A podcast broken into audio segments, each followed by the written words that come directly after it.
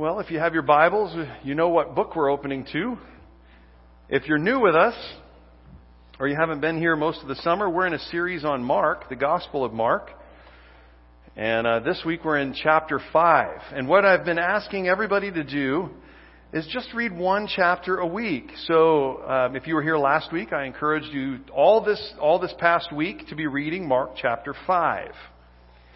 And then I promised to preach somewhere in Mark chapter 5 today.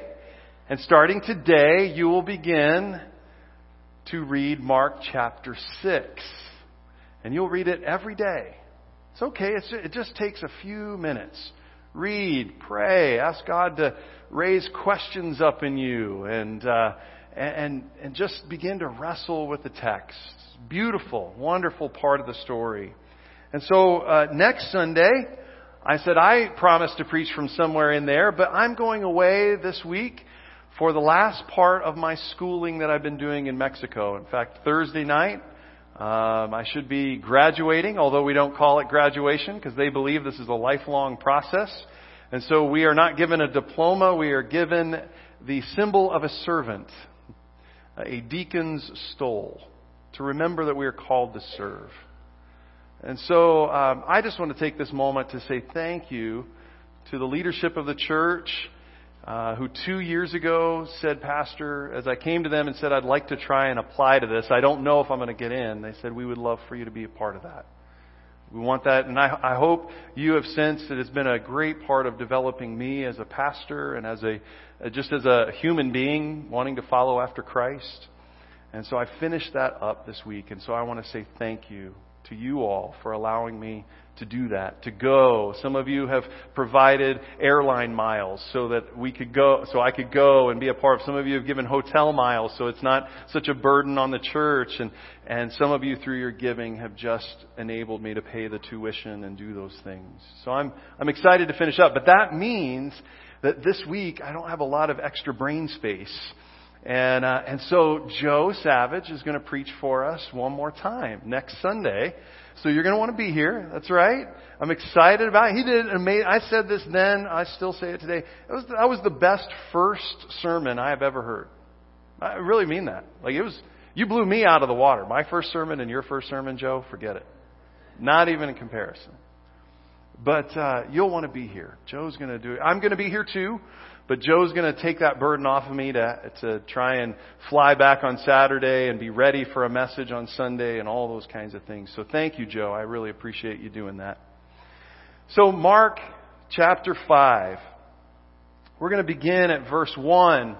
If you have a, uh, don't have a Bible, go ahead and grab one in the seat back in front of you. You can open to page 685, or you can read it off the screen behind me uh, as we go through this very strange passage for us in 2017. But I hope we'll begin to hear what God has to say to us through this. Hear the gospel. They went across the lake to the region of the Gerasenes. When Jesus got out of the boat, a man with an impure spirit came from the tombs to meet him. This man lived in the tombs, and no one could bind him anymore, not even with a chain. For he had often been chained hand and foot, but he tore the chains apart and broke the irons from his feet.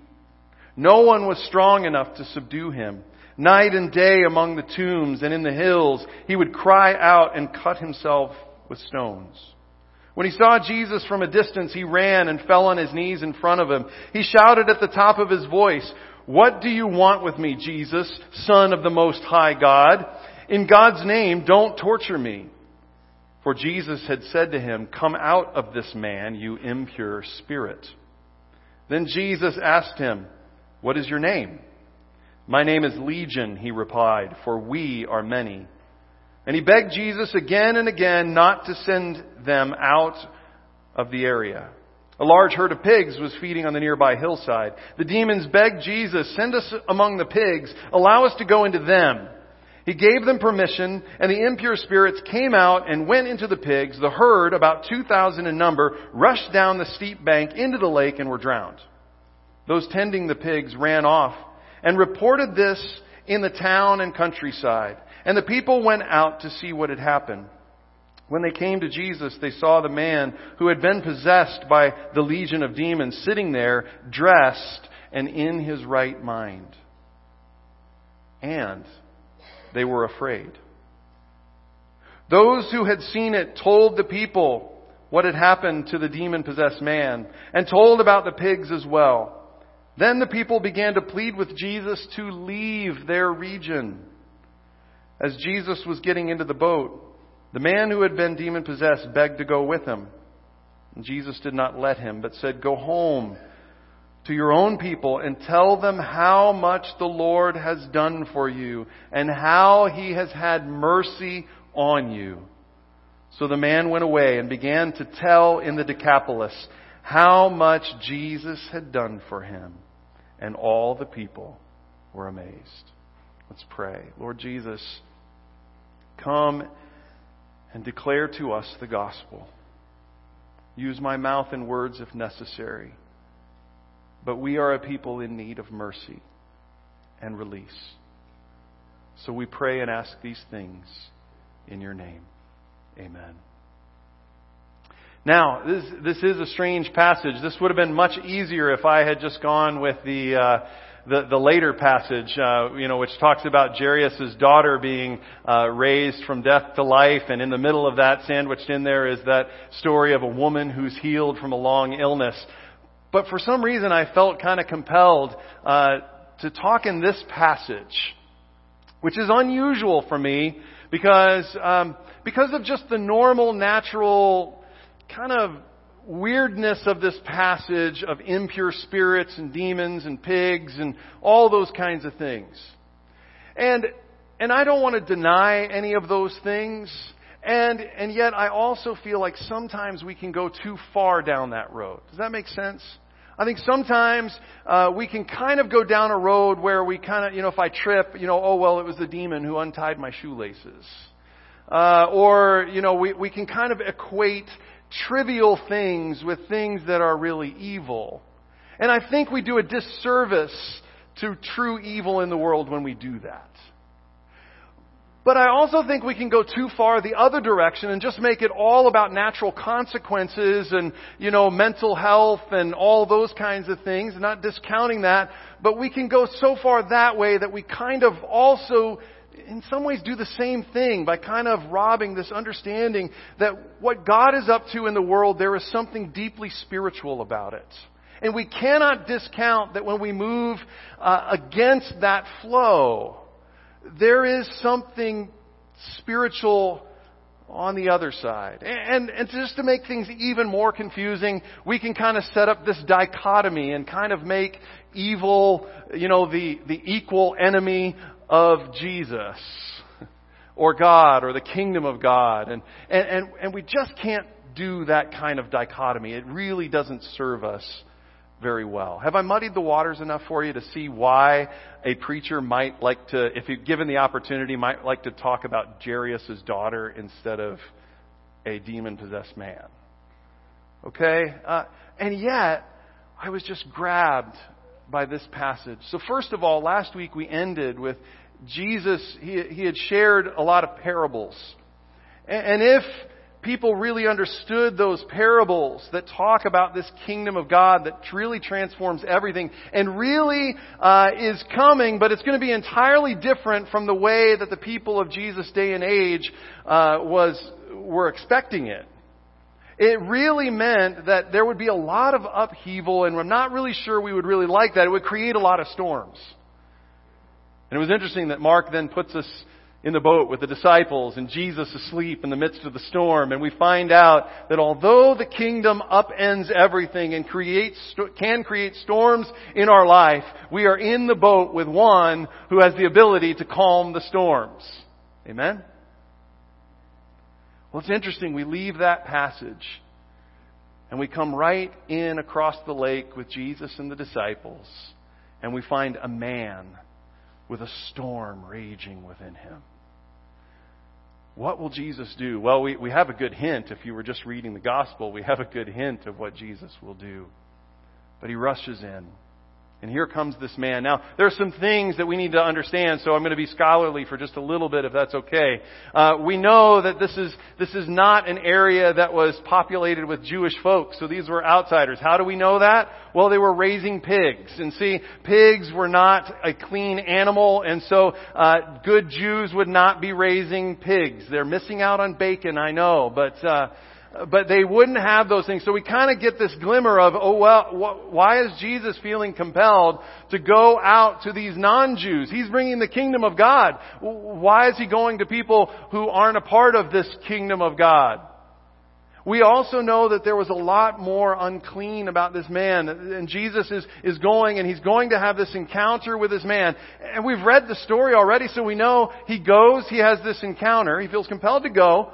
He goes to this non-Jewish area. He meets with one person and goes back. What a ministry. He, he goes in and we find that there is something even more unclean about this man because for Jews of that day to touch someone who is dead or to be in a cemetery or to walk over the place where someone has been buried uh, makes you unclean. And here we have a man who is making his home among the tombs. So we have Jesus, the storm calmer, moving towards a place that is not Jewish, bringing the kingdom, and we have a man who is completely unclean, who seems to be the only person Jesus is interested in, and he has a storm raging within him, and he's living out in the places that are completely unclean for good people inside religion. The man comes storming out. Now we learn that he has an impure spirit. Now we've already talked about this tension that we're wrestling with, not to make it all about demons and being scared, and not about denying that there's anything like that in the world. Where do we find ourselves? There's something about this man that he has become obsessed with something, and in the obsession has in some ways become possessed by something. And it's interesting that those things, the name of the demon that we learn is the name, what? Do you remember from the story? Legion. It's a very military term. You see, in, in those days, it had been hundreds of years since the Roman legions had come into the land and had and were ruling from Britain to Egypt. and maybe even beyond. And they crushed anyone who put up resistance. They were the military superpower of the day, and no one stood a chance. And it didn't matter, Jew or Gentile, whatever you were, you came in when you heard the marching of the legions, you knew your time was at hand. We're not told this about this man, but I find it interesting that he seems obsessed with military power. Maybe he had seen his family slaughtered. I don't know. Maybe he just was in awe of how well this well-oiled military machine worked, how powerful it was, how whatever it was, and somehow in the midst of either admiring or hating and despising, somewhere in the midst of that, it turned for him. And he became a powerful person, and yet it was not good for who he was as a human being we see that he's out and he's alone, and we see that no one can bind him, and we see that he's out in the tombs, we see that he's unclothed, and he has really literally gone insane. He's out of his mind. You see, when we become obsessed with certain things, there is a certain sense we cannot deny that there is a spiritual quality and there is something of possession. I, I think it's no mistake. You remember Mark is writing his gospel to the Romans, right? In Rome. So to kind of make it understandable. This is interesting. He's pulling this in. Where are you, O Rome, in your culture? What are you obsessed with? Is it beginning to possess you? Is it beginning to dehumanize who you are? And I know I'm talking to Romans, but I think it might just apply to us today. Can I say that? Does that create too much of a storm? What are we obsessed with in our culture today, brothers and sisters? And I'm not talking about out there all the time, although it applies out there. I'm talking about there are some of us in the church who become obsessed with certain things. We, we become obsessed with the furtherance sometimes of our nation more than the kingdom. We become obsessed because we have so much, which is wonderful. But St. Francis used to say when we begin to possess things, then we need something to protect the things that we have. And it becomes this back and forth. And there is, you know, don't, don't hear me wrong. I love my country. I have been blessed by being, happen to have been born into the very heart of this country. I was born in Kansas. Doesn't get much more middle than that, right? I have blessings because of where I live. But sometimes, brothers and sisters, we can become obsessed with things like that, and it begins to possess. We could go on. We could talk about the things that we have can become things, you know, you've heard it. Do your, do you have your possessions or do your possessions have you? Are you, are you tracking with me here? We can get very obsessed with certain leaders and certain things. And we begin to, if we're not careful, we begin to see that some of those leaders and some of those things that we are holding and being obsessed about are, antithetical, are the antithesis of what Jesus is trying to do in the kingdom. Remember, Jesus said later on, My kingdom is not of this world, meaning it is non violent. My kingdom doesn't have the same things at heart as the kingdoms of this world. And my brothers and my sisters, I think the gospel today is calling us to check, allow the Holy Spirit to check what we are obsessed with and ask the real question, is it possessing me? I think it's no mistake that we see that this man could no longer be bound. Have you ever had an argument with someone who was so determined that they were right that no matter what you said, it made no difference? Kind of like that, isn't it? Don't you love having those conversations? I mean, I, I love them. No. They're like a person who can't be contained anymore. They know they have become so obsessed and somewhat possessed and that, that you just can't, there's no way you can put anything to try and guide them in the way of sanity and no way. I know better. We do this, don't we? I just, I just find this so, so fascinating. And yet, Jesus seems to make this his one purpose in this land. So he comes to this man. And the man, if you, if you've ever worried that evil, however you describe that, demons and Satan and all those things, or, or just the natural evil in the world, if you've ever worried that that was more powerful than the kingdom that Jesus is bringing, read this passage again and again. What does it say? While Jesus was still a long way out, he hadn't even landed yet. This man saw him and started running to him. What, and kneels before him. What are you here to do to me, Jesus, Son of the Most High God? Now, if you are a Roman, ooh, wow. That's a political word right there. Caesars are the sons of God. And here comes this one who, while he's still a long way off, he's drawn and kneels before. Don't ever think that evil gets the final word. Oh, I thought I'd get an amen for that. Don't ever get in this mindset to think that evil gets the final word. Evil runs and kneels before our Lord while he is still a long way off. And Jesus, we know the story.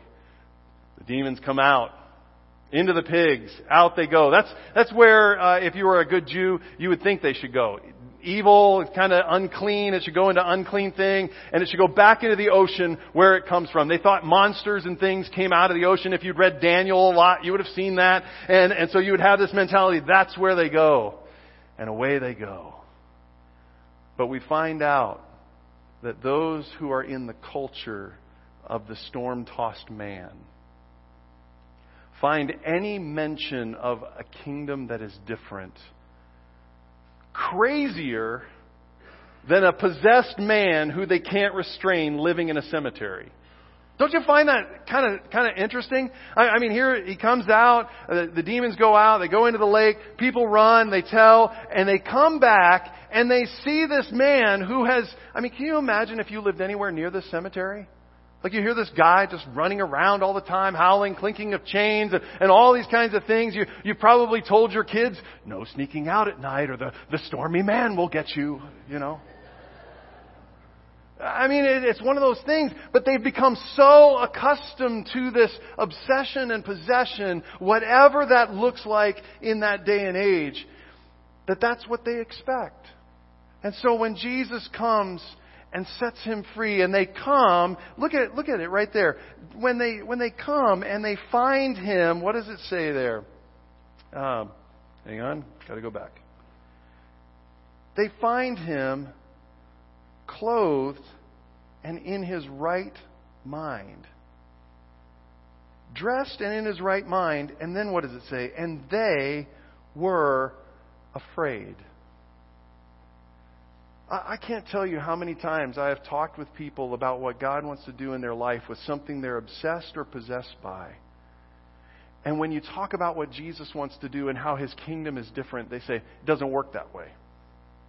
That's fine for you to believe that, but you're living in a fantasy world. Because you see, when Jesus comes and makes a change or a push in culture, or when Jesus makes a change in something that has become so the norm, we can't see it any other way, we get afraid. What will that mean? I mean, when, if Jesus comes and starts poking around in our possessions, or comes poking around in our obsessions with country or military or politics or leaders or, or any number of other things, we are likely to say, Jesus, no, uh, no, I'm afraid of that kind of work, of that kind of thing. I don't think we can do that. And in fact, for some of us, we have the audacity, like these folks, to ask Jesus to leave. Please get out. Now, these folks might have known. I mean, here was one that was crying out, Son of God. That's political. Here is one who cast out a legion into pigs and put them back in the sea. If, if the Caesars found out that there was a, a, a person named Jesus who was talking about the kingdom of God, a different kingdom, and doing these things, those Romans may come and crush us. What I ask, brothers and sisters, is it any different for us? If we begin to declare that Jesus has brought a kingdom that supersedes even the world superpower of its day, us, and we begin to live into that, if we begin to declare that there are, are, better ways to live than consumed by our possessions and those kinds of things, is it any different for us? We could be nervous about those kinds of things, those kinds of statements. And when we make those kinds of statements, it can, can create, has a great potential to create a lot of storminess. And it means that you and I have to declare our faith in the one who is able to calm any storm. I don't, I hope you're tracking with me on this. Because this is what we are called to be. This story is about, really about faith. Did you know that the opposite of faith is not doubt? The opposite of faith is fear. And what these people experienced when they saw Jesus make the change in a stormy man who had become obsessed with some type of military thing and possessed, and he is calmed and in his right mind, they are fearful. But there is one who puts all of his faith in the one who calmed the storm, our formerly possessed man. I think it's fun that Mark says that over. The man formerly possessed by an impure spirit, or the formerly demon possessed man, begs to go with Jesus. Let me go with you. And Jesus says, No. Here's something better. Go. Go and tell others how merciful the Lord has been to you. So, where do we go? I, I don't know what you're obsessed or possessed with. I'm not here to declare demons out of someone. I just know that we're human beings. So am I. And we have things that we wrestle with, and there are some things that we can get really wrapped up in, and, and it can really possess. It can dehumanize others. It can, it can really even dehumanize us as an individual. We can dehumanize ourselves. So, what remedy do we need? I think we need to be reminded of the mercy of God, found in the one who is able to calm any storm. And So today, that person invites us to his table. He invites us to realize that his kingdom is not one that is won with sword and spear and violence, but one who makes you welcome at a table and gives you bread and cup and acceptance and invites you to find your place in this kingdom, to have your storm calmed, whatever it may look like. And so today, I want to invite you to the table. If this is your first time here, I want you to know the only thing I'll say if you are hungry for the Jesus that I have just described, I welcome you to the table. He welcomes you to the table. It is His table, it's not mine. It's not the table of, of the Church of the Nazarene, it is the table of the Lord Jesus Christ. And so if you are hungry for this kind of grace, then I invite you in just a moment to come. I'm going to ask uh, Scott and Keith. I'm going to ask Rod and Steve, would you come? Lori, will you come and play? In just a moment, we're all going to stand, and if you would like to receive, I'm going to invite you to stand and you'll move this way to the aisle and you'll come down and you will receive bread and cup. There will be someone standing right in front of each place. And I invite you to take and go ahead and eat right away. I want you to eat like you're starving. I don't know about you, but I need mercy. I need to be reminded of broken body and shed blood that shows God's heart pouring out to you and me. Whatever I'm obsessed or possessed with can be let go as I receive bread and cup. Take it and eat it right away on your, on your walk back to your chair, to wherever you're sitting. So we'll stand, we'll go this way, down, across, back down the other aisle, and back in. But let's stand and, and receive. Lord Jesus Christ, Son of God, have mercy on us. And we pray, just like on the night that you took bread and broke it with your disciples, and you said, Take and eat. This is my body broken for you. And you said, This is my blood shed for you, poured out. Take and drink. We pray that we would receive it, knowing that we can become obsessed and possessed with quite a few things. So we pray that we would make room in our hands and our hearts to receive your body, your broken body, and your shed blood. That somehow mysteriously becomes for us exactly what we need grace and mercy. And we pray these things in the name of the Father and the Son and the Holy Spirit. Amen. Would you stand? Receive the final blessing. You encounter the one who can calm the storms. The storms that rage out in nature, of course, we've seen that, but the one who calms the storms on the inside. I pray that you would receive the mercy and grace that you are searching for and longing for and need at the core of who we are as human beings. I pray that that presence will go with you and guide you and help you and sustain you. And may you hear him say again and again, peace, be still. Declare to those in your home the way that God has been merciful to you. And I pray that this would happen in the name of the Father and the Son and the Holy Spirit, one God, forever and ever. Amen. God bless you. Have a great, great afternoon. Start reading Mark 6 this week. Don't forget, Joe will be here to preach next week. All righty. God bless.